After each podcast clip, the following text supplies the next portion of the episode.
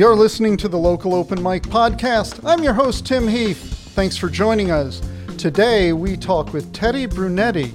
She's in the midst of a career resurgence, hitting number two on the world indie charts with her recent project release, Queen of Pittsburgh.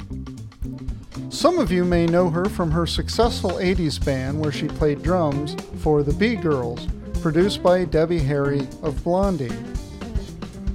Her break from the music business came when she decided that raising her family was more important than the lights of the stage. But a few years ago, Teddy started to gig again, resuming writing music, and it didn't go unnoticed either. Her Janis Joplin meets Steely Dan description of her musical style is apparent in all her songs. Come join us as she shares stories behind the music and some great tales from her 70s and 80s bands. And we have with us today Teddy Brunetti. How are you doing, Teddy? Hey, I'm great, Tim. How you doing tonight? Uh, I'm doing real good. I love that accent, by the way. It's a, it's definitely an East Coast. It's not really a Pittsburgh accent, though, is it? My accent's screwed up a little bit. I mean, I went to college in Kentucky, and when I was wow. down there as a kid, right? When I was down there, they thought I was from New York City. And when I lived in New York City for 20 years, they thought I was from somewhere you know, else, Alabama or yeah. something. So, I mean, they thought I had a Southern accent. So, Pittsburgh's like that, though. We're middle, the middle, the middle of the country, you know. Where's it? So, what's been going on in the last year for you? I know you've had a, a release of a project called Queen of Pittsburgh. That's correct. It's been a, it was a wild year, you know, very busy and exciting, really. You know, when you release an album, it's always a, a big deal. And um, so we released the album, and uh, first we released a single and a video, and I got into. I'm now I'm into video production, and that was a new thing for me. You know, um, I'm comfortable in a recording studio. I've been doing it all my life, but um, the video thing was a whole new aspect of this music business stuff, and I love I love it. And I have these young guys from um, they're from around Princeton, New Jersey, uh, BMHAC uh, Productions. They uh, they're like 25 years old. These guys they graduated Rutgers University Film School, so they're bona fide little filmmakers. And uh, they're very talented and very creative, and we just hit we just hit it off, and um, they like my music, and my songs kind of tell stories, so they lend themselves to video. And um, we've just had a ball making uh, the couple of videos that we've made. We have uh, another one we're doing the pre-production talks about right now that we're going to start next year. The Queen of Pittsburgh video for that song, actually. There we go. So the title song, and um, so yeah, you know, it's it's been a hoop, you know, and then. Um, doing these interviews and um, getting your stuff out there online. The music business has changed so much since the 70s and 80s when I started. So uh, just learning about the new music business. And, you know, I mean, uh, Dan Malsh from Soundmind Recording, where he, ma- he mastered my album and he puts out lots of records. He, uh, he said, he told me, he said, Hey, Teddy, you're asking the same questions that the 20 year olds ask. So you're right on point. You know, don't worry about it. You're, uh, you're right in there. Everybody has this. The technology is changing things so rapidly. This, that um, you know, everybody has the same questions, and you don't know until you jump in and, and try it. And uh, it wasn't it wasn't our in, intention when uh, my husband and I decided to do this album to um, get involved in the music business on any kind of level, really. We we were making the album uh, so our grandchildren would uh, know grandma and grandpa were cool once. You know, I I had started writing again. We we put a little blues band together, a blues cover band, about five years ago, and uh, just to see if we wanted to go out and gig, you know, and do it again, and that got old quick you know, because I always did original material. I've been writing songs since I was 11 years old, so I've been writing songs for 58 years. So I, you know, that was never my dream. I want to grow up and play everybody else's songs. My my my dream was I want to play my music. So I started writing again, and I started writing for that blues band. That's why that's what helped focus this album, Queen of Pittsburgh, in that blues uh, genre. Even though it's not classic blues per se, it's a mixed genre you know, jazz, blues, rock, sure. kind of a yeah. thing. Pop. Yeah. yeah. Well, I think I read on, uh, see, uh, I came across your po- profile online on a service called Podmatch. And mm-hmm. one of the descriptions in there was, uh, I think, very accurate, where you describe yourself as uh, Janis Joplin meets Steely Dan. And I remember when, you know, we worked out the interview and I heard the first two songs that you sent, I said, man, that is spot on. Ah. Uh, that's very good. It's it's definitely Janis Joplin meets Donald Fagen and and Steely Dan and the whole thing. I mean, well, that's a compliment. Thank you. It is. It is because uh, in all the people I've been interviewing for lo these two years, nobody has come up with a sound that is even close to where I could characterize it as Steely Dan. But you have done it, and we will listen to one of those songs today, maybe a couple of right. them. So right. uh, they're they're very good. And so so this year's been mostly consumed with what videos and writing and putting out your Queen of Pittsburgh project. Yeah, launching it and getting it out there and following up on it and releasing uh, the two singles that have been released so far. Just getting a, you know, I have a tech guy now. I am building my team, building my team. You got because, a tech uh, guy. That's great. Oh, I know. Forget about it. I got.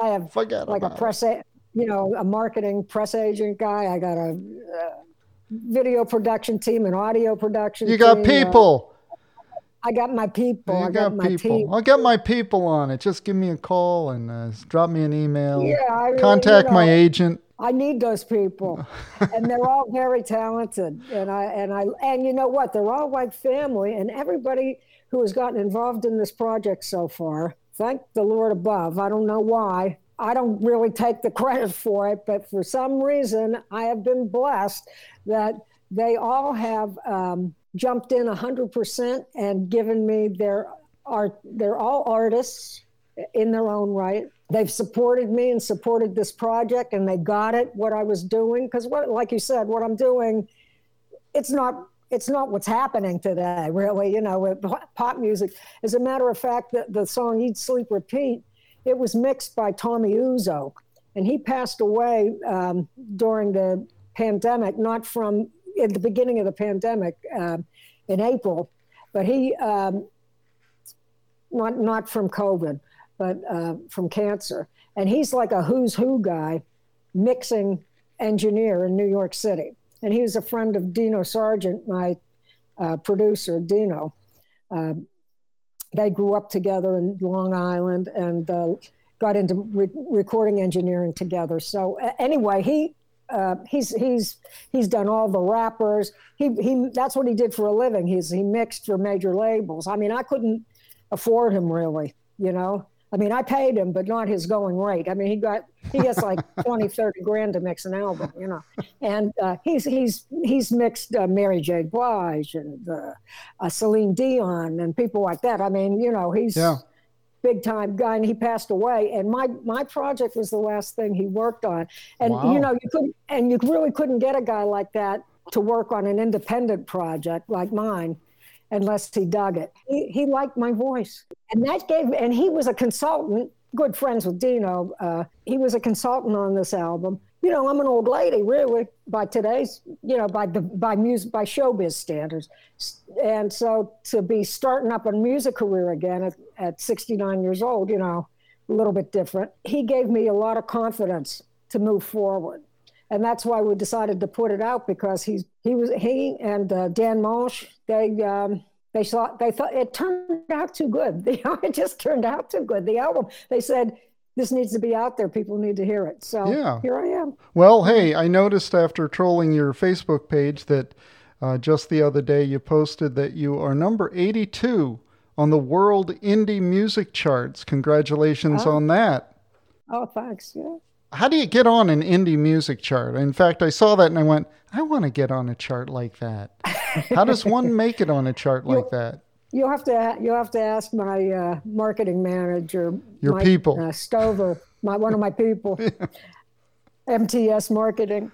oh, there you go. But uh, he puts he puts me out there, you know, and and things happen. I mean, our videos have been in many. Um, a lot of these film festival people have these award things, and they have a music video category, and it. I mean, just and it's international. I mean. We've uh, been a finalist in Rome, and we won in Switzerland, in Sweden, rather, in Sweden uh, Evil Woman, that first video, won uh, uh, an award in Sweden. So uh, I tell you what, why don't you tell us about the story behind Evil Woman, and we'll play it for the fans. Oh well, that's a it's a funny song. It's it start. There's a couple things that were involved in writing it. I was in, like I told you, we had this uh, blues band, and I wasn't the singer. We had a we had a male front singer because I didn't know if I could sing again. I hadn't sang for like 20, 30 years. So we had this this guy up front, and I, and singing like 40 covers a night just wasn't my thing anyhow. But um, anyway, he had a girlfriend. She wanted to get serious, I guess, and he didn't. she she started a whole. I mean, these are grown adults. I got to tell you, and uh, she started a whole uh, Facebook extravaganza. She was going to come to the gigs, and oh my God, it was like, you know, I thought people were going to be throwing tomatoes at us or something. She started this war with him. That's where the evil woman, I write from titles, like uh, the Tin Pan Alley songwriters. That's how I learned to write. I, I, studied songwriting at the Songwriters Guild in New York and at ASCAP in New York. And, and back in the day, that's they taught us classic songwriting technique. They don't write like that so much anymore, I don't think. But um, so I write from titles like, and so Evil Woman. That's where the Evil Woman came from. And then I get my hair done. if you saw the video, it's in a hair salon. It's swank, and good old Melissa Altenberg. Um, what a hair studio it is! It's like the, the, the hippest hair place in Pittsburgh, really. And, and um, they're all young, 20, 30 something ladies are working there, and they're all hotties, all right? And they all have their stories going on. And um, I, I like going in there and listening to these young women talk about, you know, who's cheating on who and they're married they have kids he's he has a girlfriend she has a boyfriend who's in jail, who isn't. You know, that's who's in jail. Stories. That's a rough you know, crowd. uh, well, you know, hey, but um, you know, so it's like you know, and I heard all their stories. And so that's where you know you don't have to be on Facebook. Everybody knows. All right. So so that that whole when I when I write lyrics, I get a I get a title and I kind of get an idea, and I might have a few lines here or there, if I think of something clever, a couple clever lines, I write them down, and I have a, I have a bin that I just have all these scraps of paper with song notes in there, you know. And I'll, I, before I sit down to really seriously write, I'll go through them and look and see if anything pertains. And every once in a while, one of them I'll pull out. Sure. You know, you know I let the idea of the song and the mood I want to create and the thing I want to talk about kind of wash over me. And it's that kind of a process for me because I, I have my I have this uh, way of thinking about it that the the words are all there. I don't have to create any words. All the words exist. I just have to wait for the right ones to come to me when the time is right for them and so far it, it's worked for me that way. I just turn my uh, myself over to the idea of the song let it wash over me. An evil woman showed up after that. And an evil, an evil woman showed up. And the, and the video is shot in that hair salon and the party scene is shot in our i gotta say i live like a rock star. And our, my husband is a, a prince. He's taken wonderful care of me. Oh, and uh, we, have, we have a loft here in Pittsburgh uh, downtown that overlooks the city. It shot my place. Wow. well, we had to shoot it. It was COVID, right? So um, we shot it when when the restrictions started to ease up a little bit. A while, well, this was a while back now. We had to shoot somewhere where you you didn't have to wear masks. so we did it in our place. It wasn't it wasn't wasn't really the first place we were going to shoot, but I said, let's do it here because we won't have to wear masks. Yeah. you know. Okay, so let's get to Evil Woman, and uh, here we go.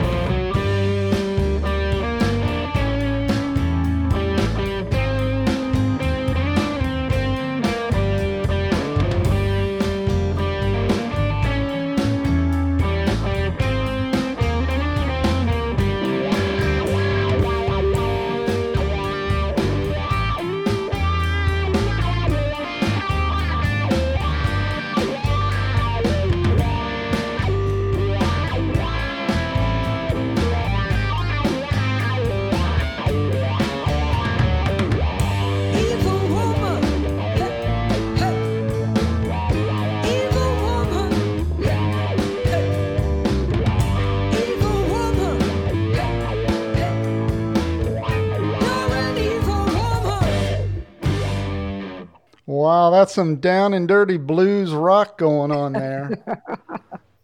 that was fun. Yeah. I mean, you didn't you didn't let the the sound of this thing get soiled by uh, keyboards or organ. That was just all guitar work, drums work, drum work, and uh, vocals. Good stuff. And there's definitely a Janis Joplin feel to that, and felt a little bit of a Steely Dan vibe. Uh, the next song we do will definitely have, you know, if our fans are wondering, when are you going to get to the Steely Dan part?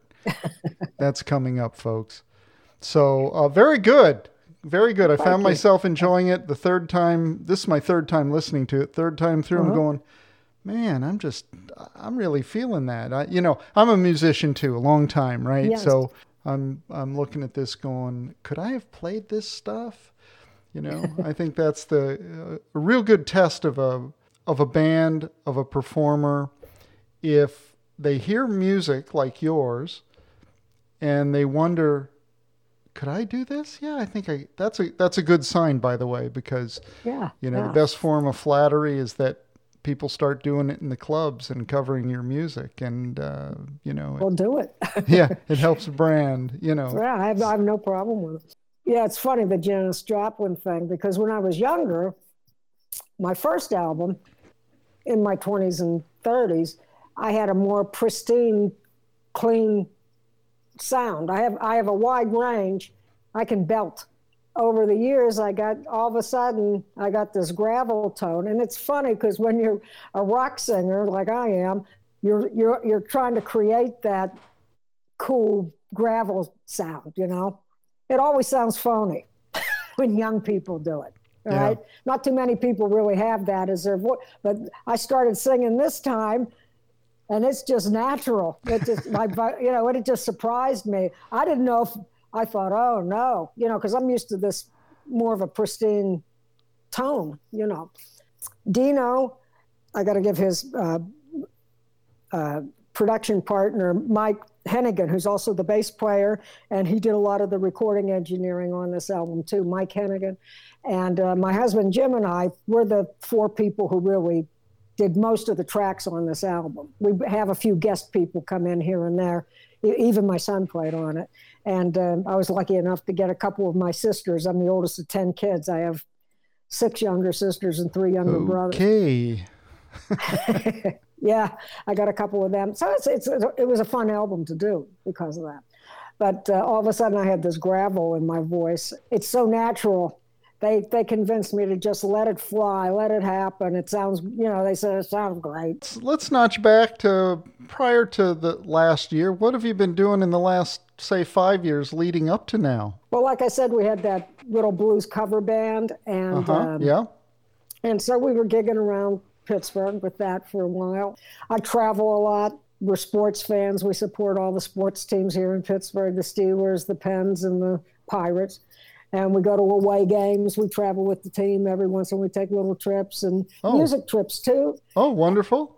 Yeah. Yeah. And I like to cook. I'm a good cook and a, and a good home cook, you know, and um, uh, different cooking methods. I started smoking meat. You know, I got a little electric smoker that I started experimenting with. And Fun. have done pretty much fun with that. And so we went on a barbecue kind of trip where we went to Nashville and spent a few days there and then went down to Memphis and we ate barbecue for like two or three weeks. I went to Nashville, Memphis, music and barbecue, you know. What was the name of your band, by the way? Something's cooking. Something's cooking. Okay. And There- so the song that that's on the album, Something's Cooking, I wrote that. That was our theme song. oh, I okay. wrote, I wrote that for that band. That was one of the songs I had in my pocket when we decided to do an album. Right, right. Let's see. Evil Woman is also can be found on your project, uh, Queen of Pittsburgh. Absolutely. Yeah. Okay. So I tell you what. Why don't you tell us about Eat, Sleep, and Repeat? That's a title that I had lingering around. Dino and Mike came to Pittsburgh for some pre-production talks, you know, about doing the album and we were talking about how we were going to do it, where we where we wanted to record, things like that, and what his approach was going to be.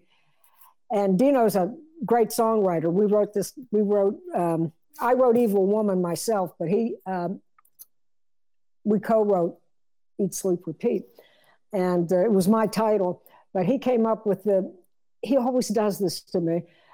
Uh, he did it several times on on this album. You know, he'll say, "I have an idea for a song." He said, "Your husband said this to me, and I wrote it down." He said, "It's the first line of the song.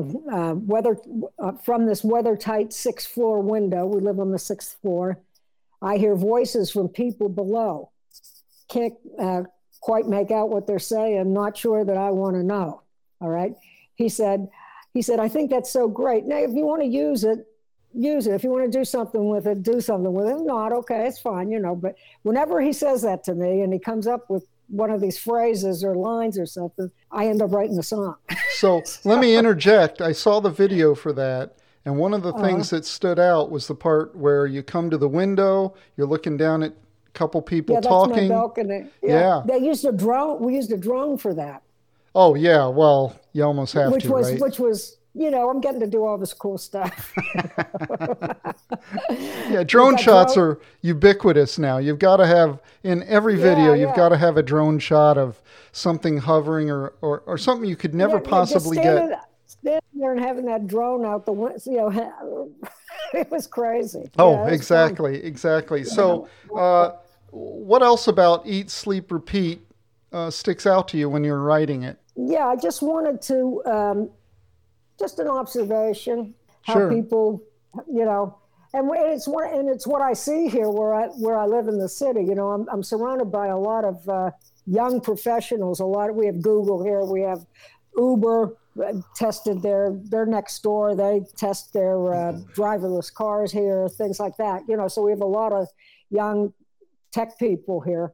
They go through that daily grind. You know, even my own kids they go through that daily grind. Then at night they want to go out and get a bite to eat, have a couple drinks or whatever, and you know, and then they get up and do it all over again. You know, That's so right. that's that's that's kind of what this song's about. you Okay, know?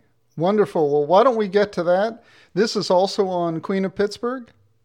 Yes, it is. It is okay. So this is Eat, Sleep, Repeat. From this weather tight sixth floor window, I hear voices from people below.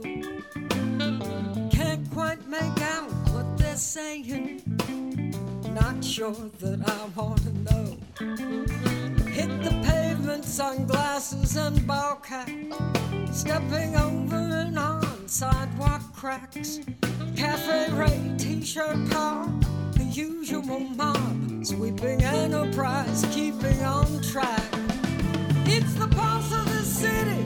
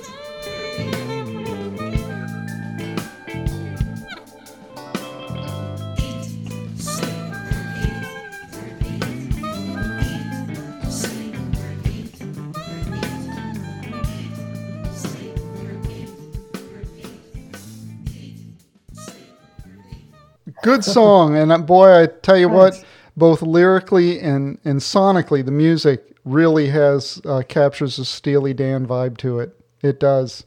Well done. Good song, especially knowing where it was recorded and uh, the backstory to it makes it kind of fleshes it out. You know, sometimes you need context for a song. well, people said to me, It sounds like Steely Dan, a Steely Dan kind of tune. And I thought, well, that's a compliment. Yeah, but it I'm- is. But I, but I listen to a, I listen to everything. Okay, So was that recorded in Pittsburgh or New York City? that was recorded. We did all the basic tracks and all the drum tracks in Reading, PA, of all places, uh, at Spiro's Modern Music. Uh, it's a world class recording facility. All right, Dino helped design and build it. And uh, you wouldn't believe it, it took them two years to build this place. They don't build studios like this anymore. People record in their underwear in their bedroom now, I guess. but uh, but we went into a real studio studio. so yeah, this studio has 40 foot ceilings, no 90 degree angles in it. It's gorgeous too.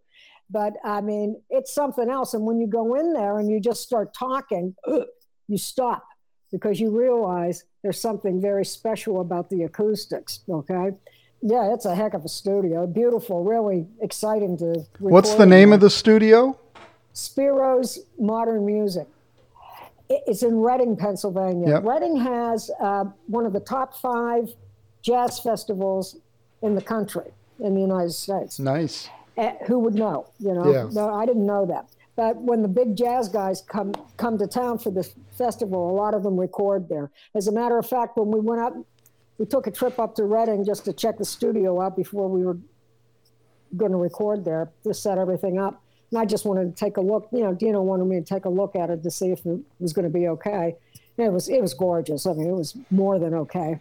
Uh, but um, Spiro was mixing Victor Wooten. Do you know him, bass player? He's a I, I musician, know the name. I don't know his particular work. Well, YouTube him up if you want to have your mind. if you want to see, hear virtuosity, let me just put it that way. There's nobody like him. All right. So he was mi- mixing a Victor Wooten thing in there. When I went in to check out the studio, I was like, oh my God.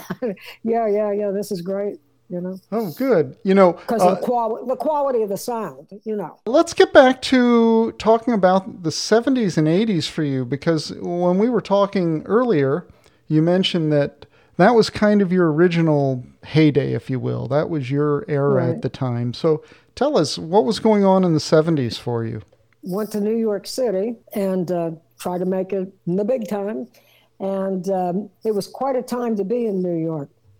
Uh, there was a real starving artist community and a lot of clubs. This is before MTV, it was before cable TV.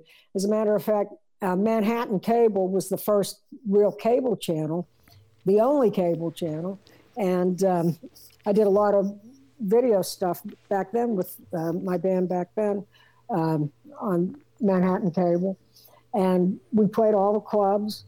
And, you know, when you're in a big city like that, you do more than one project usually. So I had my own band and I, and I played in a, a band called um, the B Girls. But before that, I, before that, after that, around the same time, I, they might, might even have been doing it at the same time. It was, a long time ago. But I played with Carol McDonald and Witch. Carol McDonald uh, had a band called Isis, Isis, the female goddess. Uh, she was on the Midnight Special. She was an Atlantic Records recording artist. So I played with her and her band, and it was a 10 piece horn band. And it was all women. It was, um, they used to call me the straight dyke. It was always, always lesbians. And uh, when she called me, she told me it's a women's band. And I thought, oh, okay. I thought, oh, we grew up. We're not a girls' band anymore. Now we're women, you know. I didn't, but th- they spelled women W O M Y N. You know, Ah, women. okay. It was like a political thing, uh, gay political thing. Uh, one of the best bands I was ever in. I mean, these women could all play. Yeah, They were all sure. players. And we played big festivals. It was the first band I was in where we flew to gigs, you know, because we'd play in Georgia and Michigan and upstate New York and Santa Barbara, and you know, so I did a lot of gigs with her like that. It was a, it was a hell of a band. It was great time, and she was a she's passed away unfortunately. She was a great band leader. And that was a great experience. The B Girls, they were mentored by Deborah Harry and Blondie from Blondie.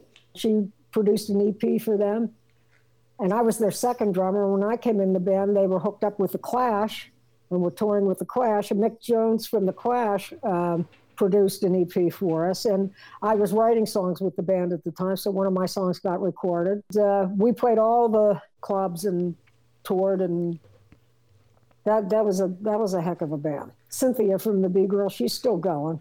She's uh, got a band in New York City now called New York Junk, and Xenia. Uh, now she's called Ananda Xenia. She's in India. She's kind of a guru type thing. She does Indian type music now, and uh, we all commit. We're you know the Facebook is really great, you know, so we're all, we're all connected again, and and then uh, one of the B girls, Renee, the guitar player, she passed away last year from cancer, so that was a sad thing for us you know, I'm able to connect with these people now, and it's it's really been fun. So it sounds like the uh, Debbie Harry era was that in the '80s or the? It had to be the yeah. late '70s if uh, yeah, she was, was doing that at 80s. the time. The B Girls were something else. They're from Toronto, by the way. They, they had that's when all the styles. What I was getting back to originally was I mentioned there was no cable TV, there was no MTV, there was not you know that that changed the culture in, in this country, in the world, really, when um, MTV came on and cable TV, when everybody, because it homogenized everyone. Before then, all the styles and the art and the and the new stuff all originated in the East Village of New York City. That's where everything came out of. That's where we were, and they were ahead of their time. They were Madonna and Cyndi Lauper and all those wild women kind of rock image things six, seven years before you ever heard of them, uh, Madonna or, or uh, Cyndi Lauper. You know, I have to give them credit for that. I kind of followed in on their coattails on that. You know, uh, trying to fit in with them. You know, but they were very, they were very wild, and that band was, it was, it was. Uh, a real experience. Well, I'm sure you fit in great with your drumming capabilities. I just can't imagine that not working out. Yeah, yeah. I, I was the real musician. I was the schooled musician in that band. These, the way they started that band, it's it's a funny story. You know, usually you learn to play an instrument and then you go and you get in a band. But they all had boyfriends who were in bands, and they're in the they're in the club one night in the ladies' room, and they're saying, "These guys are idiots. You know, if they can do it, we can do it." And, and well, I always wanted to play guitar. Okay, you be the guitar player. Well, I think I can play the drums. Okay, you be the drummer. Oh, I want to play bass. You be the bass player. So they went out and got instruments and taught themselves how to play the instruments a little bit, good enough. All right, and then um, put this. Ba- they had this band. You know, you know, like that's punk, really. You know? Sure. Yeah. yeah. The music we played with the B Girls was more. Our songs were more Rolling Stones rock and roll, okay? But uh, not so much punk. We got put in that genre for some reason. Uh, they always classified us in the punk thing. I guess because it was East Village and their image was wild. The way they looked, it wasn't this clean cut thing. It was this, you know, I mean, Xenia had platinum blonde hair teased out. She had cowboy boots with striped knee socks with a poodle skirt, and I mean, you know, it, it was just wild. So. Uh, it was it was quite a time back then, and everybody, you know, New York, like I said, there was a starving artist community. We lived in my husband and I lived in the building called the Music Building. It's gone now, but for many many years it was there, and we were some of the original tenants there. It was an old building they from the Furriers days. Okay, so it was Fur Studios our our bedroom, the closet was a walk-in safe where they used to have the furs, you know. But sure. we could play music in there 24/7. So you can imagine it was like music in a drugstore, you know. I mean, John Lennon's band, uh, Elephant's Memory, lived on our floor, up in the front of our floor. Later on, a couple years later, Tyrone Downie, who was uh, one of the keyboard players for Bob Marley, moved in next door to us. Well, it was a great experience. Oh yeah. So I tell you what, tell us about Queen of Pittsburgh and writing it and what that's all about. The backstory to the namesake for your project. First off, this was Dino's title. Okay, uh, we wrote this together, and this was his idea. We came to Pittsburgh, like I told you, and, and like I said, we have this fabulous loft, and we can see the city, and we love our city. We love Pittsburgh. And we took Dino and Mike around and showed them the town, and they're on their way back to the Poconos. And I get a call, and he said, I have an idea for a song. And this is one of his ideas again. Queen of Pittsburgh. I thought, oh, no. I'm thinking, oh, man, no. You know, it just, I thought. What could go wrong, right? Yeah, yeah, right. So I'm the, if- if you know the song, then you know I'm not saying I'm the queen of Pittsburgh. It's like I'm not going to stop kicking ass until they make me the queen of Pittsburgh. That's Right. The, that's that's the song, you know. And I thought, oh my God. He's like, oh come on, it's the queen of Pittsburgh. It's not the queen of England. It's tongue in cheek. He came up with a, a couple with the first verse, I think, and the first chorus, and uh, I wrote the rest of it. Yeah, it was one of you know that it's about Pittsburgh.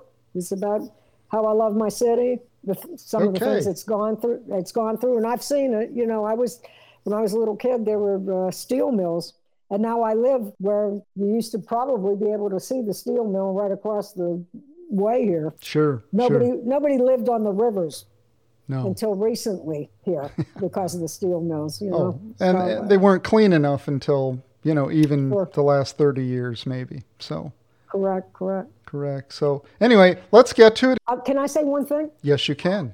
when you hear this guitar solo, it's special to me because it's a father son guitar solo. My husband, who is like the lyrical, uh, iconic guitar line guy, he he's begins the solo, and all the wild, crazy wah wah out there st- guitar that you hear is our son. He kind of, our son James, James Mason, he takes it out. Oh well, it's So- it's all very good. he so played, he played his, yeah, he played his butt off on it. Good. They I, both did. I, yeah. I, am glad you uh, added that. That'll uh, we'll be able to look for that. And this is called Queen of Pittsburgh.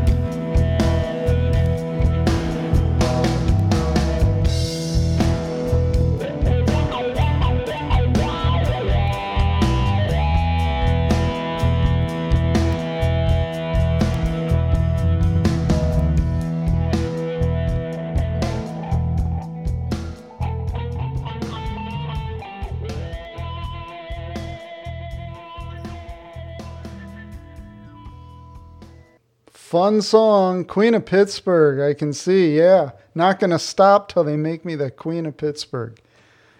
Good attitude. Uh, so this song, I mean, you mentioned your uh, your husband, your son were in it. Uh, did you have any other family members uh, singing or playing on it?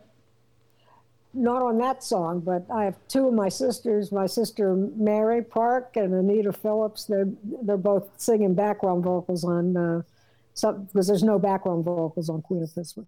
They're on uh, Eat Sleep Repeat. Yeah, something's cooking. Um, same old blues. Real family affair there. So Right, right. on Queen of Pittsburgh, were those real horns in there or sampled Oh or yeah. something? Oh, no, Okay. they're, they're real horns. Yeah, a lot of people Yeah. don't take the time to, you know, get a horn section going. They just gin it up on a Right, computer. trumpets and trombone. Yeah, yeah. Oh, it's Mm-hmm. it's real good. And again, another example of what people are probably saying is a Steely Dan type of a sound. You know, it it it has that vibe. So let's switch it up just a little here. Tell us about what got you interested in music. You know, some of your family roots. You say you came from a large family and stuff. Back in the day, we would have said a good Catholic family. That's what it is. Um, Yeah, sure.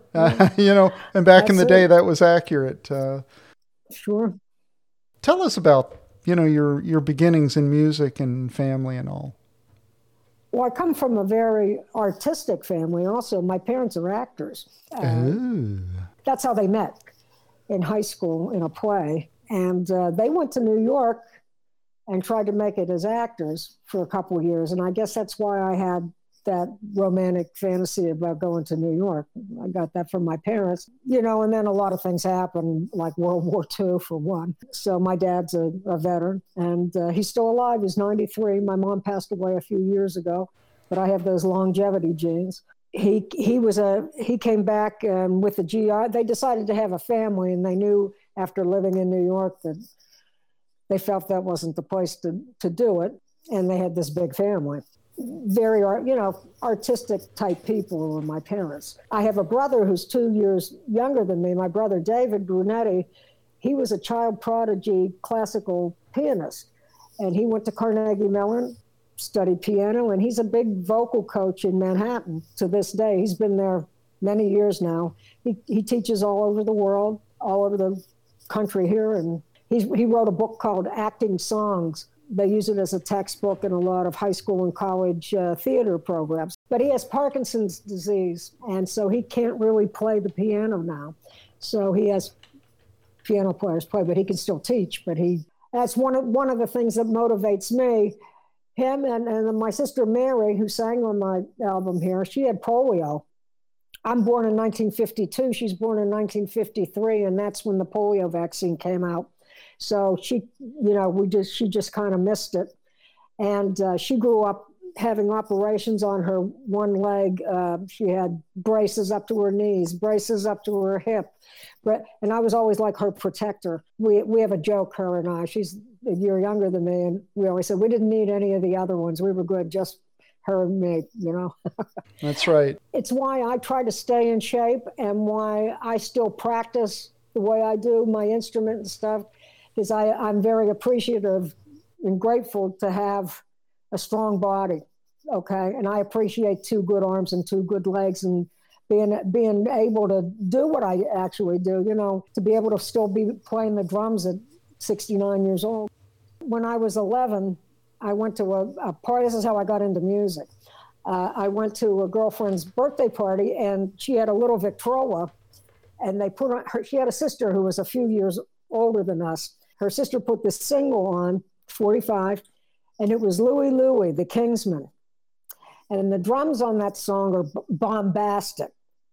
And when I heard that, something shot through me like a bolt of lightning, and it was like a spiritual awakening, okay? And I was possessed, and it was like I was electrified. I ran to that record player, and I just kept playing that song over and over again, stood there at that party, and I knew in those moments that this is what you do.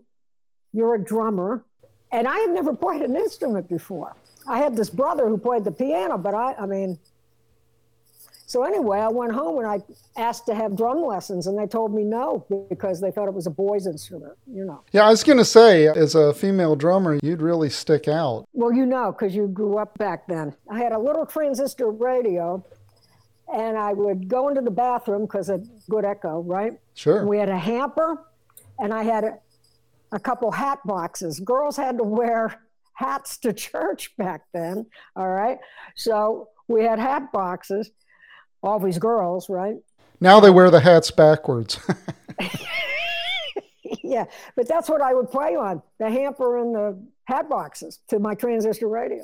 But I started taking guitar lessons. I asked for the next best thing. Uh, Can I take guitar lessons? And I said yes. And I did really well with it. And my parents scraped some money together and they bought me a, a, an acoustic guitar, a really nice little Gibson LG1 acoustic. I still have it. I've written all my songs on it. Oh yeah, I wrote, wrote on. I still write all my songs on it That's worth something. and it sounds great. It's a great little guitar. Has a, it sounds like a big bodied guitar, but it's smaller body. It's a know? studio size guitar. yeah, Yeah. yeah. It's yeah, it's got that tone. It's old now, you know, that nice wood. it served me well though. You know, things happen for a reason because now I, that's how I write my music. Is I can play guitar, and I, I studied bass too in high school. I was a cheerleader. And I started taking bass lessons. I quit cheerleading. They thought I was crazy because, you know, when you're a cheerleader, you're all that. So I could uh, study guitar, my bass guitar. I was missing cheerleading practices to go to bass guitar lessons. I missed this practice, and they changed the end of the cheer from like it was originally you jumped up in the air and did like you know and waved those pom poms above your head. They changed it from that to a split on the floor. And we put so we played our rivals, all right. So here we are. in This ba- it was a basketball game. Two schools of screaming teenagers. The cheerleaders run out on the floor. We do this cheer. I had missed the practice because I went to bass guitar lessons. I'm jumping up in the air and everybody else is on the floor. And I said to myself, you know what? That's it. You didn't know? get the memo. yeah, right. I'm like, you know, when we're old, and I probably thought 30, right? I'll be able to play the bass guitar, but I don't think they're going to be cheering, you know? and that's one of the things I knew about music young, and it's turned out to be true. You have it your whole life, right? It's a beautiful thing. I mean, Van Cliburn was giving concerts in his 90s, you know? So, Yeah. Yeah. Um, that's one of the things I love about it.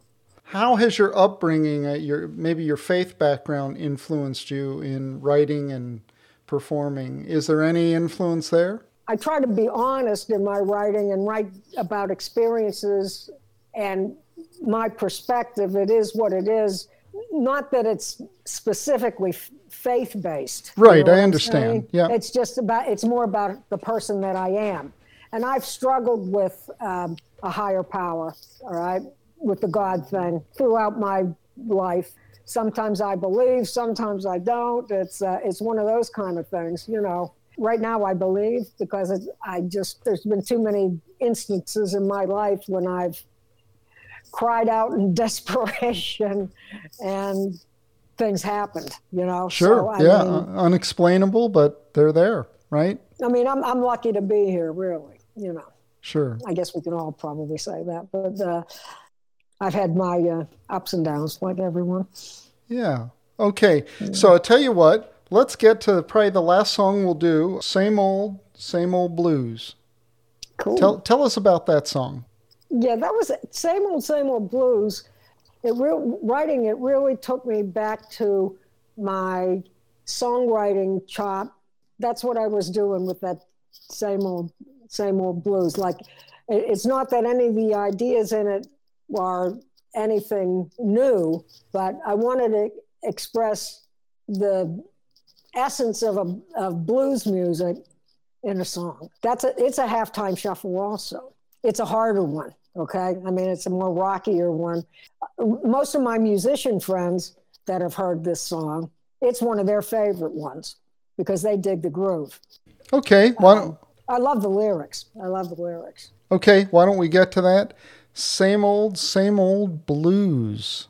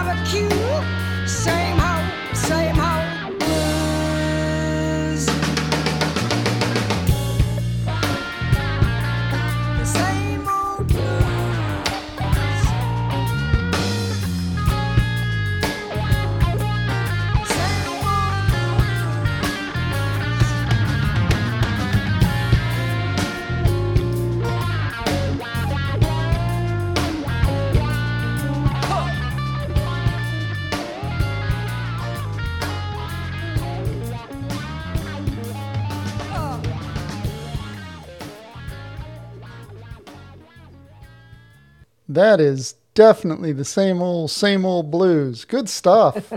Good stuff. Now, is that your son playing guitar in that also? No, that's my husband. Your husband? Yeah, these boys have a thing with this wah wah pedal, don't they? they make they can make it work. My my husband worked uh, in when we were in New York City back in the day. He he worked uh, he worked for Steinberger guitars. You know the headless basses, the strings. Yeah. He worked for Ned Steinberger, and he worked for Electro-Harmonix. Oh, okay. You know, yeah, and he worked he worked for them a couple times with Mike Matthews there. I haven't heard too much of that gritty wah wah stuff in a lot of the music I've been listening to. So we're getting kind of close to the end here. Let me ask you a couple of simple questions here that uh, uh, I used to ask everybody, but not so much, but it seems appropriate now. So, Okay. is there anything you would do differently if you could go back and start over regarding your music career? maybe I wouldn't have quit. Yeah, I might have stayed in it because I, I had that bit, knowing what I know now, you know. I mean, I had I had a great band. Well, Teddy, you have had a remarkable career up to now, and I can see it's in in some cases it's taking off again. I mean, number eighty two on the independent indie charts globally is pretty amazing at any age. Yeah. Uh, Oh, so you've put together something that's very impressive. You got a fascinating story. Uh, I just want to thank you for taking the time to be with us. Thank you very much. Oh, it, it was my pleasure, and you know, this opportunity is uh, this is great. This is great. I, I mean, and if I if I hadn't gotten back into the music business again, if I hadn't have done this album, I wouldn't meet cool people like you, Tim. You know, so We're keeping that in the mix, by the way. yeah, yeah. So yeah, I thank you for the opportunity. And that concludes our interview with Teddy. I hope you enjoyed it as much as I did in bringing it to you. We have all our contact information in the show notes, so be sure to check them out. And don't hesitate to spin her up on Spotify and enjoy all the other songs that we didn't have a chance to get to. So, for Local Open Mic, I'm your host, Tim Heath. Remember, get up on the stage, step up to the microphone. The world is listening.